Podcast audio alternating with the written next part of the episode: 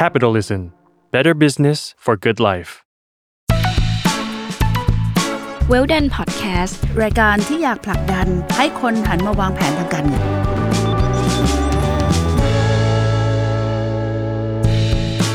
สวัสดีค่ะ กลับมาพบกับเวลดันพอดแคสต์รายการที่อยากผลักดันให้คนหันมาวางแผนทางการเงินนะคะ วันนี้ตอนที่ 11 แล้วอยากจะชวนพี่จิ๋มคุยถึงเรื่องการลงทุนกับความผิดหวัง ก่อนอื่นไปทักทายพี่จิ๋มก่อนนะคะ สวัสดีค่ะพี่จิ๋มสวัสดีค่ะ สวัสดีค่ะยุ้ยค่ะสบายดีนะคะ สบายดีค่ะได้ค่ะ วันนี้ค่ะอยากมาคุยถึงเรื่องนี้เพราะว่าพี่จิ๋มรู้สึกว่าตอนนี้สถานการณ์เนาะคนมีความผิดหวังกับการลงทุนค่อนข้างมากค่ะการลงทุนกับความผิดหวังเราจะจัดการยังไง ย้อนกลับไปก่อนว่าจริงๆ มันจะเจอความผิดหวังได้ยังไงอะคะอ่า ก็พี่ว่าทุกคนที่ลงทุนหรืออย่างน้อยสุดก็มีความตั้งใจในการเอ่อเก็บหรือลงทุนในหุ้นหรือในตราสารต่างๆ ช่วงนี้ก็คงจะรับกับภาวะที่สั่นสะเทือนมาก ไม่ว่าจะเป็นเอ่อตัวบิตคอยหรือว่าตัวเขาเรียกว่าคริปโตเคอเรนซีซึ่งลงต่ำมากนะคะ ตลาดหุ้นช่วงสองสามวันนี้ก็กระชากรุนแรงมากเป็นการตกอย่างเอ่อหนักที่สุดในรอบหลาย ๆ เดือนที่ผ่านมา คำถามว่ามันกำลังเกิดอะไรขึ้น ทุกครั้งที่เราพูดถึงการลงทุนเนี่ยเราก็ยอมรับจริง ๆ ว่ามีผลกระทบต่อเรื่องเศรษฐกิจวิ่งค่ะเข้ามานะคะเอ่อตอนเนี้ยสิ่งที่เราเห็นกันคนก็ชอบพูดว่า เอ๊ะเอ่อตอนนี้นะภาวะเงินเฟ้อเอ้ยเงินเฟ้อมันคืออะไรนะเจ็ดแปดเปอร์เซ็นมันคืออะไร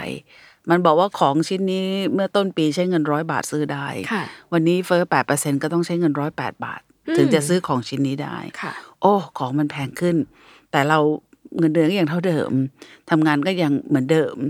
ในขณะที่ของแพงขึ้นเนี่ยเราจะอยู่ได้ยังไงใช่ไหมคะใช่ค่ะแล้วพอเป็นอย่างนั้นปั๊บสิ่งที่กระทบเพื่อไม่ให้เงินเฟ้อไปรุนแรงนั้น ก็คือภาครัฐทั้งหมดก็จะหันมานโยบายดอกเบี้ยแพงซึ่งเราไม่เคยเห็นเรื่องนี้มานานมากละใช่ไหมคะสมัยก่อนคนเคยจะฝากเงิน ไม่เคยสนใจลงทุนเพราะดอกเบี้ยมันแพงมากสิบค่ะสิบสองเปอร์เซ็นตอนนี้ดอกเบี้ยนี่เอ่อได้ข่าวว่าสิบตังสามสิบตังค์เงินฝากยังงงๆกันอยู่เลยอืมใช่ไหมคำว่าดอกเบี้ยเนี่ย มันมีความหมายยังไงเนี่ยพี่จิมขออนุญาตพูดถึงคำว่าดอกเบี้ยทบต้นสักนิดหนึ่งค่ะนะคะเอ่อเคยเล่าในถ้าจำไม่ผิดว่าบทความแรก ๆ ก็คือตัวเลข 72ค่ะนะคะเอ่อท่านผู้ฟังแล้วก็อายุลองลองเขียนดู 72 หารค่ะ10 เท่ากับ 7.2ค่ะนะคะ72 หาร 20 เท่ากับ 3.6อืมนะคะ แล้วเจ็ดสองหารสองเนี่ย เท่ากับสามสิบหกนะคะเอ่อ พี่จิมมาใบหวยอะไร ตอนนี้ก็คงจะบอกว่าไม่ใช่ค่ะ อันนี้คือการลงทุนที่เขาเรียกว่าดอกเบี้ยทบต้นค่ะหมายถึงว่าถ้าเรามีเงินหนึ่งแสนบาทวันเนี้ยค่ะลงทุนที่อัตราดอกเบี้ยเอ่อหรือผลตอบแทนประมาณสักสิบเปอร์เซ็นเงินเนี้ยจะกลายเป็นสองแสนคือเท่าตัวทันที ภายในระยะเวลาเจ็ดจุดสองปีค่ะอืมอย่างนั้นเลยนะคะ ในขณะเดียวกันถ้ามีเงินหนึ่งแสนลงทุนที่อัตราผลตอบแทน 20%ต่อปีค่ะเงินนี้จะกลายเป็นสองแสนในระยะเวลา 3.6 ปีอ่า แต่ถ้าเราลงทุนที่อัตราผลตอบแทน2%เงิน1แสนบาทเราเนี่ยกว่าจะทบต้นเป็น2แสนใช้เวลา36ปี เข้าใจว่ามันแตกต่างต่างกันขนาดไหนใช่ไหมคะค่ะอ่ากระบวนการตรงเนี้ยมันก็เลยทำว่าแล้ววันนี้ลงทุนได้หนึ่งเปอร์เซ็นก็ต้องใช้เจ็ดสิบสองปีถ้าลงทุนได้ศูนย์จุดห้าเปอร์เซ็นฝากเซฟวิ่งหมายถึงหนึ่งแสนบาท นี่กว่าจะกลายเป็นสองแสนใช้เวลาเท่าไหร่คะร้อยสี่สิบสี่ปีโอ้โห เอ่อนี่นี่คือความที่ต้องให้เข้าใจจริง ๆ ว่ามันมีผลกระทบอย่างนี้ นั่นคือที่มาเราถึงต้องขวนขวายหาที่ลงทุนหาดอกผลที่มันดีกว่ากันนั้นนะคะ แต่เมื่อวิ่งมาลงทุนแล้วปรากฏว่า เอ้ย ตลาดหลักทรัพย์ หรือว่าตลาดเอ่อคริปโตเคอเรนซีหรือตลาดหุ้นกู้ตอนเนี้ยสั่นเทือนกันไปหมด ก็เพราะว่าเรากำลังเจอภาวะเงินเฟ้อ และภาวะดอกเบี้ยแพง ซึ่งไม่เคยเจอมาในรอบสิบปี เอาละพี่วันนี้ไม่พูดถึงเศรษฐกิจ มาพูดถึงว่าถ้าการลงทุนไม่ประสบความสำเร็จเราทำอะไรได้บ้างค่ะค่ะหนึ่งทุกครั้งเวลาเรื่องการลงทุนเนี่ยพี่ผมจะพูดถึงเรื่องการมีวินัยอือหือมีวินัยที่พี่พูดก็คือว่าขอให้อัตราผลตอบแทนเนี่ยพยายามมอนิเตอร์ให้ได้ประมาณสัก 10%ต่อปีค่ะนะคะ10%ต่อปีนั้นส่งผลให้ประมาณสัก 7 ปีกว่า เงินนี้เราจะทบต้นไปเรื่อยค่ะๆอ่าสมมุติว่าปีเนี้ยเอ่อเราลงทุนแล้วปรากฏว่ามันมันมันมันไม่ได้ประสบความสำเร็จ นะคะอ่าสมมติไม่ได้ผลตอบแทนเลยแสดงว่าปีนี้มันหายไป 10%เราจะทำยังไงอ่าถ้าอยู่ในพอร์ตค่ะหุ้นเนี่ยยิมจะ recommend เลยว่าเอาพอร์ตมาดู วิธีแก้ไขพอร์ตหุ้นที่สำคัญที่สุดก็คือว่าตัวไหนที่ลงไปลึก นะคะ เวลาที่ตลาดตกใจบางทีหุ้นที่ต่างชาติถือ หรือหุ้นที่กองทุนถือเนี่ยลงไปลึกมากนะคะ เช่นเป็นหุ้นเอ่อพวก utility ต่างๆ หลายอันน่าสนใจแบงก์อะไรเงี้ยเราก็ลองคิดดูว่าวันที่เราซื้อหุ้นอันเนี้ยเราใช้ลอจิกในการคิดยังไง แต่วันนี้ราคาถูกกว่าวันที่เราซื้ออีก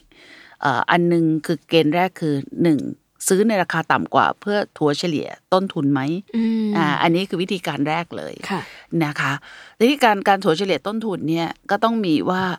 เราเนี่ยรู้ว่าเรามี target เป้าในการไปยังไง ซึ่งก็จะมีบทความมี research นี่คือวิธีการที่ที่เขาเรียกในการศึกษาหาข้อมูลอะถัดที่สองก็คือว่า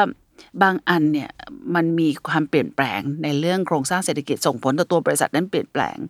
อย่างนี้ก็อาจจะต้องน่าสนใจที่ยอมเขาเรียกว่า cut loss คือขายก่อนเพื่อไม่ให้กระเทือนหรือลงไปลึกกว่านี้นะคะ ในเรื่อง cut loss อะซื้อหมายเสียทุนสอง cut loss สามปรับทั้งพอร์ตหมายถึงอะไร สมมติอาจจะมีหุ้นอยู่ห้าตัวค่ะไม่เอาเงินใหม่เข้ามาละ ไม่อยากจะถมเงินเข้าใหม่ ใช้วิธีการขายสองตัว ซึ่งเราคิดว่าโอกาสขึ้นน้อยกว่า และเอาเงินที่ได้จากการขายสองตัวมาซื้อสามตัวที่เหลือในพอร์ตอ๋อเป็นการทำ complementary ทั้งหมดในการแก้พอร์ตนะคะ อันนี้คือโครงสร้างสามเรื่องหลักๆ ในการที่จะมีพอร์ตลงทุน และแก้ไขพอร์ตลงทุน แต่สิ่งที่เรามักเจอคืออะไรคะ พอราคาหุ้นตกก็ไม่กล้าขายอ่าด้วยความรู้สึกว่าไม่ขายไม่ขาดทุน สองพอตกลงไปเยอะกว่าอีกก็ยิ่งใจไม่ดีอ่าแล้วสามบางท่านเนี่ยใช้เอ่อเงินที่ไม่ได้เป็นเงินระยะยาว พอมีความจะเป็นต้องใช้เงิน ก็ต้องขายแล้วเอาเงินออกไป พอ exit ปั๊บแล้วไม่ได้ลงทุนต่อ มันก็เหมือน hit loss ทันทีอืมนะต้องบอกว่าเวลาที่ที่ลงทุนเนี่ยมันมีทั้งภาพโฟกัสตรงหน้าค่ะนะที่เขาเรียกว่าซูมอิน กับภาพที่ดูระยะยาวคือซูมเอาค่ะนะคะเศรษฐกิจของเราตอนนี้ต้องถามว่าหลังจากเริ่มจะเปิดประเทศแล้วเนี่ยมันคงจะค่อยๆดีขึ้น แต่ในช่วงปีนี้ถึงปีหน้าเนี่ยมันเจอวิกฤตแน่ๆนะคะเพราะฉะนั้นในเรื่องการลงทุนถ้ามันเจอแบบเนี้ยก็ต้องหันกลับมาตัวเราด้วยว่าตัวเราเนี่ยเอ่อ หน้าที่การงานเป็นยังไงกระแสเงินสดของเรา หรือเรียกว่า cash flow เป็นยังไง เงินเก็บเราเป็นยังไงเพื่อจะวาง position ตัวเราให้เหมาะสมกับการลงทุน ถ้าสมมติว่าตัวเรายังมีหน้าที่การงานแข็งแกร่งมีรายได้ประจำ ไม่แน่คุณก็อาจจะทิ้งพอร์ตไว้เฉยๆได้ โดยไม่ต้องทำอะไรเลย ก็เหมือนว่า เออรอไปเดี๋ยวอีกสองปีเข้ามาดูใหม่นะคะ หรืออีกอันหนึ่งคือถ้าเกิดลงทุนเองแล้วรู้สึกเหนื่อย ก็มาโฟกัสตัวเองลงทุนกับที่เราคุยกันวันก่อนนะคะ คือหน่วยลงทุนที่ใช้ลดหย่อนภาษีได้ อันนั้นก็เป็นตัว safe side ก็คือซื้อเวลาที่ตก ๆ ไม่ว่าจะเป็น RMF SSF อะไรอย่างนี้เป็นต้นค่ะ นี่คือลักษณะที่พี่กำลังจะบอกว่าเวลาที่เราเจอเหตุการณ์เนี่ยอ่าหนึ่งมีสติสอง ตั้งรับสามก็ต้องลองดูว่าแผนที่เราเลือกได้มีกี่แผนนะคะสี่ก็ลองดูว่า consequence ของแต่ละแผนเป็นยังไง แต่ห้าก็คือการ take action พี่ว่าตรงเนี้ยมันมันคือ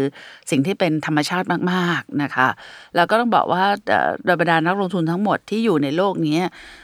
ไม่เคยมีใครไม่ขาดทุนใช้คำนี้ ไม่ไม่เคยมีใครที่ประสบความสำเร็จตลอดเวลาร้อยเปอร์เซ็นต์อืมทุกคนที่เป็นนักลงทุนเนี่ยก็จะเหมือนชีวิตจริงเลย คือมีเจอทั้งสุขและทุกข์มีทั้งการลงทุนที่ได้มาก และการลงทุนที่เสียหายค่ะนะคะ ถ้ามีแบบคนไหนบอกทั้งชีวิตลงมาไม่เคยขาดทุนเลยเนี่ยเดี๋ยวเอาผ้ามาเลยเดี๋ยวกราบให้เดี๋ยวนี้เลยปูผ้ากราบพี่ชอบพูดคำนี้เสมอนะคะงั้นเมื่อเราเห็นดังนี้แล้วเนี่ยนะคะ ก็อย่าทุกข์จนเกินไปอืมนะคะ อย่าปล่อยให้ความรู้สึกกดดันมากเกินไป แล้วทุกครั้งเนี่ย เวลาที่เขาเขาบอกอะค่ะมันมันไม่มีอะไรที่เป็น failure หรอก ไม่มีอะไรที่ผิดพลาดหรอก มัน just another lesson to learn มันคือบทเรียนอีกบทหนึ่งที่เราต้องเรียนรู้ แล้วก็ก้าวผ่านไปให้ได้ ให้กำลังใจทุกคนสำหรับคนที่จะเป็นนักลงทุนในสถานการณ์ที่ไม่แน่นอนขนาดนี้นะคะ แต่ในการความไม่แน่นอนเนี่ย มันก็มีโอกาสบางท่านที่ยังไม่เคยเข้าลงทุนเลยเนี่ยวันนี้ท่านก็ซื้อหุ้นถูกกับเพื่อนประมาณสักเกือบ ยี่สิบเปอร์เซ็นแล้วเมื่อเทียบกับเมื่อสามอาทิตย์ที่แล้วอย่างนี้ยนั่นก็เป็นโอกาสเหมือนกัน แต่โอกาสเนี้ยหลายคนก็ต้องระมัดระวังว่าคุณเข้าใจบริษัทนี้ดีไหม คุณรู้เรื่องของเขาดีจริง ๆ หรือเปล่านะคะ อันนี้ก็จะเป็นส่วนแรกที่พี่จะคุยวันนี้ค่ะค่ะพี่จิ๋มคะแล้วอันนั้นคือพูดเรื่องหุ้นแล้วถ้าเกิดว่าเรื่องที่มันร้ายแรงอย่างคริปโตอย่างเงี้ยค่ะ ค่ะ ถ้าเกิดว่าคนเจอภาวะแบบคือ ต้องเข้าใจว่าคริปโตเนี่ยมันมีผู้เล่น player ใหม่ๆ ค่อนข้างใช่เยอะ แล้วเขาอาจจะไม่ได้ศึกษาค่ะ โดยเฉพาะน้องๆ แล้วก็ใช่คริปโตเนี่ยมันต้องถือเป็นเป็นทรัพย์สินเอ่อสำหรับพี่คือไม่มี underlying คือเป็นเป็นทรัพย์สินที่ไม่มีอะไรเป็นตัว back เลยอืมมันเป็นความเชื่อล้วนๆในคริปโตนะคะเพราะวันนี้ในอีโค y ิสเต็มของคริปโตยังไม่สามารถใช้เป็นก็เรียกใช้เป็นตราสารทางการเงินคือ currency ได้เลยค่ะอ่านะคะถึงแม้จะมีการยอมรับในบางส่วน แต่มันก็ยังยากอยู่ มันส่งผลให้เวลาที่ตลาดโดน attack เนี่ยมันถึงได้โปป ราะบางมาก แล้วก็มีหลายตัวที่ราคาลงมาแบบยังไม่เคยเห็นมาก่อนอืมนะคะ สิ่งที่พี่แนะนำได้คงเป็นว่าเอ่อต้นทุนแต่ละคนไม่เท่ากันค่ะนะคะ แล้วก็บางท่านเนี่ยความจำเป็นของการใช้เงินไม่เท่ากันอืมอ่าบางคนก็บอกโอ้เขาเขาแบ่งเงินมาแสนหนึ่งเขาพร้อมจะขาดทุนกับแสนนี้ไม่เป็นไรงั้นเขาก็อยู่เฉยๆได้ แต่บางคนบอกโอ้แสนนี่คือทั้งชีวิตเก็บมาแล้วอืมอ่าพี่ก็บอกว่าจริง ๆ แล้วปกติ เวลาลงทุนอะไรจิมจะให้จุด cut off อยู่ประมาณสักยี่สิบเปอร์เซ็น เมื่อไหร่ที่ลงทุนสมมติลงทุนไปแสน วันนี้ราคาตกมาเหลือแปดหมื่นเนี่ยพี่ recommend ให้ขายก่อนนะคะเพราะอีกยี่สิบเปอร์เซ็นยูหากลับมาได้อืมอ่าแต่ว่าถ้าเกิดยูไม่ทำอะมีโอกาสที่มันจะกลายจากจากแสนกลายเป็นห้าหมื่นกลายเป็นสามหมื่นกลายเป็นหมื่นหนึ่งเหมือนบางบางตัวอยู่ตอนนี้นะคะ ตรงนั้นมันก็ควรทุเลตแล้วที่จะทำอะไรอืมนะคะก็ก็คงบอกว่าอย่าไปแตะมันเลยค่ะนะคะ แล้วก็การลงทุนที่ไม่ประสบความสำเร็จก็เป็นบทเรียนอันหนึ่งให้เราเข้าใจว่าเออ ต่อไปนี้ถ้าเราจะลงทุนอะไรก็ต้องเป็นอะไรที่มีความเข้าใจ การเข้าออกของเรื่องราวของมันให้ชัดเจนนะคะ อะไรที่คนอื่นว่าดีเนี่ย มันไม่หมายถึงว่าจะดีกับเราเหมือนกัน อืมอืมแต่ในขณะเดียวกันอะไรที่มันเป็นจังหวะที่ไม่ดี เช่นบางคนบอกอาจจะรอซื้อบิตคอยครั้งนี้ก็ต่ำกว่าสองหมื่นเหรียญละก็เป็นครั้งแรกเพราะฉะนั้นคุณอยากจะซื้อสะสมไว้เพื่อเรียนรู้ ก็อาจจะเป็น timing ของคุณเหมือนกัน บอกไม่ได้จริง ๆ นะคะก็อืมอืมซึ่งอนาคตมันเป็นยังไงกันนี้ก็ยังไม่ไม่ มันไม่มีใคร confirm ได้ถามถามว่าไง เพราะมันไม่เหมือนกับหุ้น ซึ่งโอเค มันจะเป็นเจ้าของธุรกิจค่ะมันไม่เหมือนกับเอ่อหุ้นกู้หรือตราสารหนี้อย่างน้อยเป็นเจ้าหนี้อ่าอ่า combination ของของคริปโตเนี่ยมันมันไม่ได้มีมีความเป็นเจ้าของใน asset อะไร เพียงแต่มันมี right บน currency หรือคริปโตเคอเรนซีนั้น right อันนี้อ่าถูกเปลี่ยนมือได้ และการเปลี่ยนมือได้เนี่ยก็คือคนที่เปลี่ยนมือนั้นยอมรับในราคาอะไรอืมอ่าเพราะฉะนั้นมันก็คือถ้าคนมีเอ่อเข้ามาเยอะๆ มันเป็นกฎดีมาน d ซัพพลายมีคนอยากได้มากกว่าคนอยากขาย ราคาก็ขยับขึ้นใช่ ในขณะเดียวกันถ้าเมื่อไหร่มันไม่อยู่ในดีมาน d ซัพพลายมีคนต้องการจะขายมากกว่า ราคาก็ตกแล้วตกแบบมันไม่มีอะไรที่รองรับเลย มันมาได้ขึ้นลงแบบมหัศจรรย์ค่ะ ตรงนั้นก็แบบเหมือนกับถ้าชอบชีวิต roller coaster คริปโตก็สนุกกว่าแน่นอนใช่ไหมคะแต่ขนาดไม่ชอบ roller coaster มาหุ้นหุ้นวันนี้ก็นะมีใจให้แกว่งบ้างนะคะค่ะ แต่พี่ก็ถือว่าเป็นจังหวะนะเอ่อหุ้นเนี่ยอย่างน้อยสุดยังมีความเป็นเจ้าของนะคะ และบางบริษัทเนี่ยจ่ายเงินปันผลดี พี่ก็ถือว่า เอ้ย วันนี้เป็นครั้งแรกที่ซื้อหุ้นราคานี้อาจจะได้เอ่อผลตอบแทนหรือเรียกว่ายิวคือเงินปันผลเนี่ยค่ะสูงถึง4-5%ถึง5%เลยอืมอ่าซึ่งบริษัทเหล่านี้ก็ปลอดภัยอาจจะดีกว่าฝากเงินอ่าหรือว่าไปหาหุ้นกู้ซะอีกอืมเพราะ4-5%เนี่ยเวลาที่เศรษฐกิจดีเขากลับมาราคาขึ้นไปอีก มันอยู่ค่ะก็จะได้อยู่สองเด้งค่ะเอ่อ พี่เรียกว่าเวลาตลาดอ่อนๆเนี่ยอยากจะให้ลองพิจารณาหุ้นก่อน แล้วก็ลองดูในหลายๆบริษัทที่หนูรู้จักคุ้นเคย แล้วบริษัทใหญ่ ๆ ที่เขาผ่านร้อนผ่านหนาวเนี่ยเราจะเห็นว่าผลกำไรเขาไม่ได้ดรอปลงเลย อาจจะมีการขยับของราคาหุ้นเท่านั้นนะคะอืมอันนี้ก็เลยเป็นจังหวะหนึ่งที่น่าสนใจ แต่อันหนึงที่พี่พูดตั้งแต่ตอนต้นการลงทุนไม่ประสบความสำเร็จ เราหาทางแก้ไขได้ มีการปรับปรุงได้ มีการหาจังหวะได้ แต่อีกอันหนึ่งคือความรู้สึก อันนี้ต่างหากที่พี่อยากจะบอกทุกคน ความรู้สึกผิดหวัง ความรู้สึกว่าเอ้ยทำไมแบบ เราควรจะทำได้ดีกว่านี้ เราควรทำนั้นวันนี้เราควรจะขายตอนนั้นกำไรแล้วทำไมไม่ขายค่ะเอ่อความรู้สึกโทษตัวเองอะไรอย่างเงี้ย พี่บอกว่าอันเนี้ยที่อยากจะคุยว่า ความรู้สึกเสียใจไม่สบายใจเกิดขึ้นได้ แต่ตัวเองอะค่ะอย่าโทษตัวเอง เพราะว่าพี่ชอบพูดเสมอว่าการตัดสินใจแต่ละครั้งเนี่ยเป็นการตัดสินใจที่ถูกต้องที่สุดค่ะในทุกครั้งอยู่แล้วอืมนะคะอ่าแล้วคอนซ e เควนต์ของการตัดสินใจนั้นมันเกิดอะไรขึ้น วันนี้เราคงกลับไปแก้วันที่ตัดสินใจวันนั้นไม่ได้ แต่เรายังมีวันนี้อยู่นะ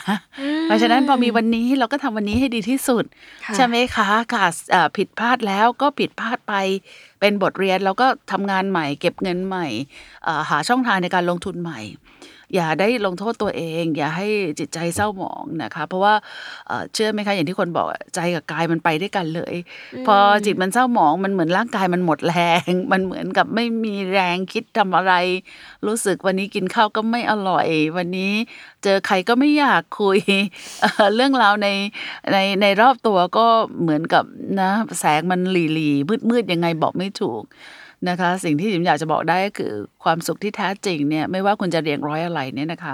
ความสุขที่แท้จริงก็คือคนรอบข้างต้องมีความสุข แล้วเราจะมีความสุข ในขณะเดียวกัน เราก็เป็นคนรอบข้างของคนอื่น ถ้าเราไม่มีความสุข เราจะทำให้คนรอบข้างเราไม่มีความสุข แล้วมันก็จะกลับมาเป็นเราไม่มีความสุขหนักเข้าไปอีกค่ะงั้นสิ่งที่เกิดขึ้นคือความสุขของเราเนี่ยเราสร้างได้นะความทุกข์ของเราเราก็จัดการของเราได้ ไม่จำเป็นที่ต้องเอาความทุกข์ออกมา กระจายให้คนรอบข้างไม่จำเป็นที่จะต้องเออโทษตัวเองจนเกินไปอ่าเพราะสิ่งที่เราเจอทุกคนก็เจอ แล้วมันก็คือเรื่องราวที่ทุกคนเจอร่วมกัน มันมีเรื่องที่มามาแชร์ความผิดพลาดได้ซ้ำกันแล้วคุยกันเฮฮาได้ซ้ำว่า แกขาดทุนเท่าไหร่ แล้วฉันขาดทุนเท่านี้นะเท่ซะอีกว่าเฮ้ยอย่างน้อยฉันก็ยังได้ลอง ฉันยังได้สัมผัสนะคะค่ะ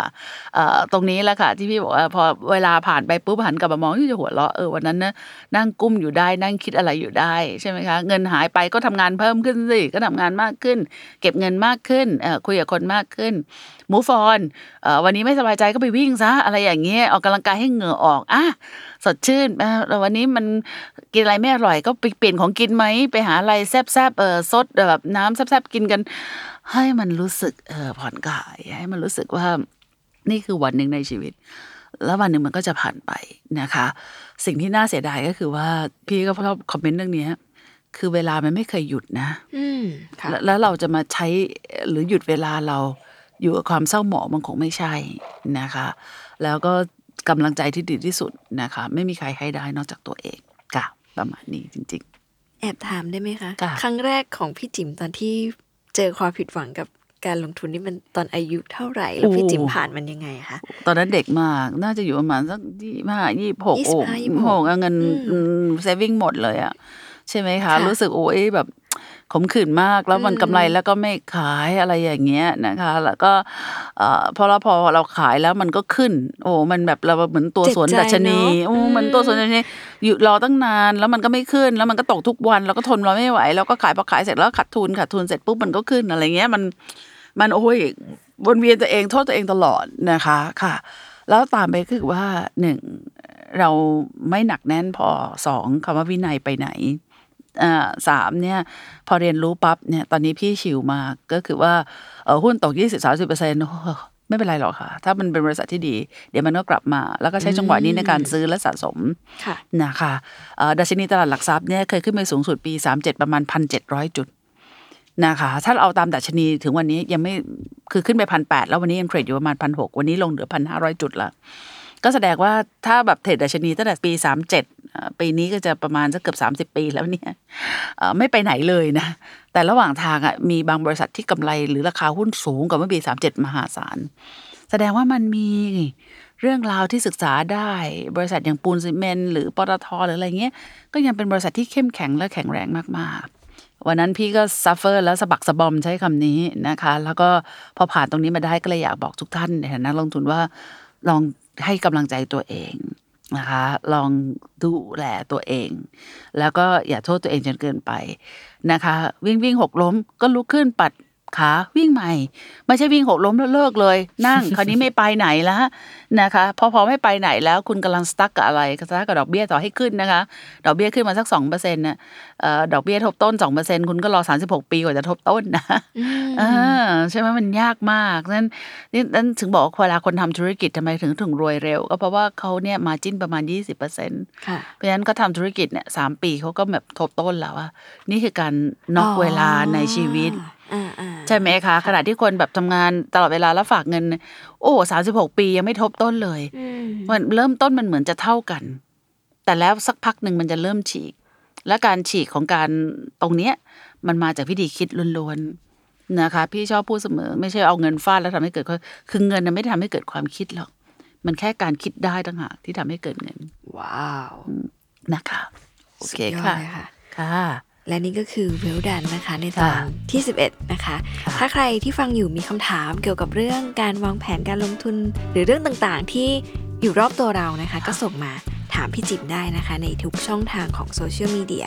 ของ Capital r e a d หรือว่าทาง Facebook ของพี่จิ๋มนะคะ ก็ค่ะติดต่อได้หรือว่าอีเมลค่ะ hello at sign นะคะ capitalread.co นะคะ แล้วพี่จิ๋มจะมานั่งตอบคำถามแบบนี้ในทุกวันอังคารนะคะ แล้วก็มีบทความวันพฤหัสด้วยนะคะ ขอบคุณพี่จิ๋มมากเลยนะคะ เดี๋ยวตอนหน้าเรามาพบกับคำถามสนุกๆประเด็นพูดคุยสนุกๆแบบนี้กันอีกนะคะค่ะสำหรับวันนี้ขอบคุณมากค่ะ สวัสดีค่ะ สวัสดีค่ะ